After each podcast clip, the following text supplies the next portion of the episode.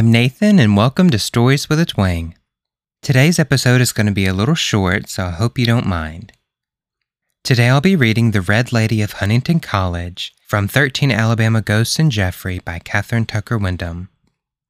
Huntingdon College in Montgomery has been haunted for years by a ghostly visitant known as the Red Lady. Actually, according to some accounts, there have been two apparitions who walked or walk the dormitory halls by night and who wore or wear red. The First Lady dressed in red appeared at the college when it was still upstate in Tuskegee before moving to Montgomery in 1910. She was seen one night in Sky Alley, the top floor of the dormitory in the Tuskegee institution. It was just after all lights were turned off at 10 o'clock in the evening when she came into view walking up and down the corridors in lonely vigil. Looking neither left nor right and uttering no sound, the lady clad in a red evening dress and carrying a red parasol was visible through a crimson aura of light which surrounded her and cast a lurid glow over her unearthly figure.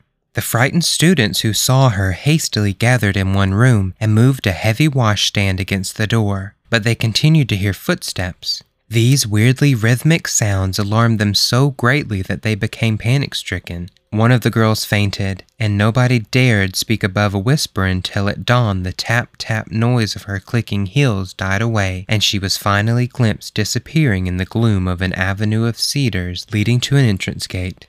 The students at the old college never saw the Red Lady again, but for a long time their sleep was made restless by memories of the ghostly promenade. The mind of one of the girls became so unhinged that she would not retire at all without having a lighted taper burning at her bedside, and the nerves of the others neared the breaking point. Nobody at Tuskegee could explain the reason for the appearance of this luridly red ghost in the college dormitory, nor did anyone know who she was. But there was a good reason for the visits of another red lady to the college after it was moved to Montgomery. This ghost was a former student named Martha who had lived a sorrowful life which came to a tragic end in her room on the fourth floor of Pratt Hall. Martha was from New York, and she came to Huntingdon because her father's will specified that her daughter must attend her grandmother's, his mother's, alma mater.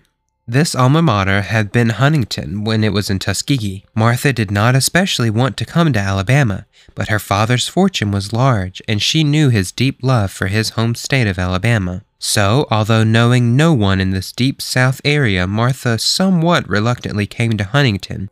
She was dressed in red when she arrived, and she brought with her red draperies for her windows and a red spread for her bed, as well as other accessories of the same color.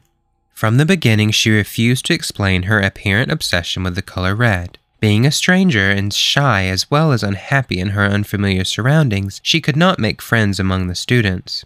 They sensed that she was different from themselves, and having heard she was wealthy, they mistook her shyness for disdain. Martha sat alone and apart from them in the dining hall. She seldom spoke to her roommate, and when girls dropped in to visit, she seemed so cold and unfriendly that they stopped coming. To tell the truth, many of them had come out of curiosity to see the red prayer rug Martha had brought in from Turkey, or the odd little red figurines on her bookshelves. Her roommate found the situation unbearable and asked the house mother if she could move out. The house mother granted this request and put someone else in the room with Martha, who became increasingly aloof and irritable. This second girl also left her after only a week. This procedure happened again and again as one roommate after another found it impossible to live with the surly girl. At last, the president of the dormitory, who was known for her ability to get along with everybody, moved in with Martha and did all she could to make friends with her, but all efforts were futile. Martha had become embittered as well as withdrawn, and she seemed to resent the presence of this kind hearted girl.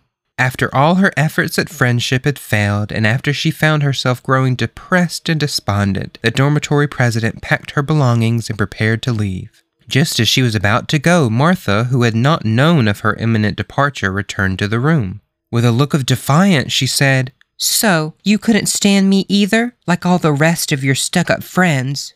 I was beginning to think you really wanted to be my friend, but you hate me just like the rest. Well, I'm glad to be rid of you. Take your things and go. But I'll tell you one thing, my dear. For the rest of your life, you'll regret leaving this room. The house president was disturbed by this bitter outburst, but in the midst of her many activities, she soon forgot about Martha's prophetic words. The sad girl, abandoned by the person she had believed to be her only friend, formed the habit of wandering into rooms where other girls were congregating. But her presence cast a chill upon the groups, and they would soon find flimsy excuses for leaving her alone. Then, with a feeling of alienation from all humankind, she would return to her solitary sleeping quarters, where she would wrap herself in her red bedspread as though she were retreating from the whole world.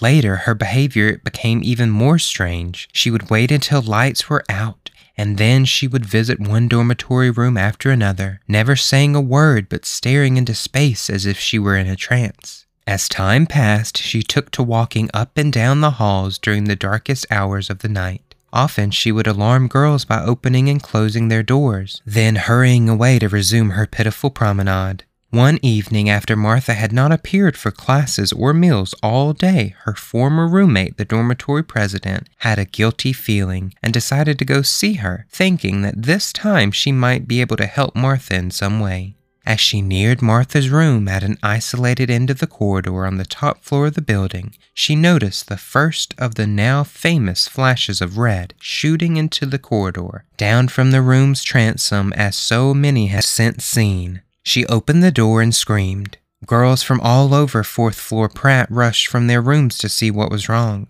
They found the dormitory president lying in a faint within the doorway of Martha's room. Not more than three feet beyond her lay Martha, dressed in her red robe and draped in her red bedspread, with blood around her on the floor. Martha had carried out her threat by slashing her wrists and bleeding to death. This happened a long time ago, but students at Huntingdon say that on the date of Martha's suicide each year, rays of crimson light flashed down from over her transom, and the Red Lady in her bizarre clothing returned to haunt the halls of Pratt Hall at Huntingdon College. All right, everyone, so that's it for this week's story. I would like to give you a little update on the ghost, though. So today, Pratt Hall has been transformed from the dormitory to the college's Department of Education and Psychology. And of course, in October every year, several different sororities take part in the Red Lady Run, where they paint their faces red, wear black, and have a run around campus. I grew up hearing this story, and I know that it's very popular on Huntingdon's campus. Kathryn Tucker Windham also graduated from Huntingdon, so I feel like this one was very close to her heart. Alright, everyone, so I hope you enjoyed this story. If you have any stories you would like me to read on the show, please send them to storieswithatwang at gmail.com. You can find the show on Facebook and Instagram at Stories with a Twang Podcast. Please rate and review the show wherever you listen, and please share with your friends and family. Thank you so much for listening, and remember, a little twang goes a long way.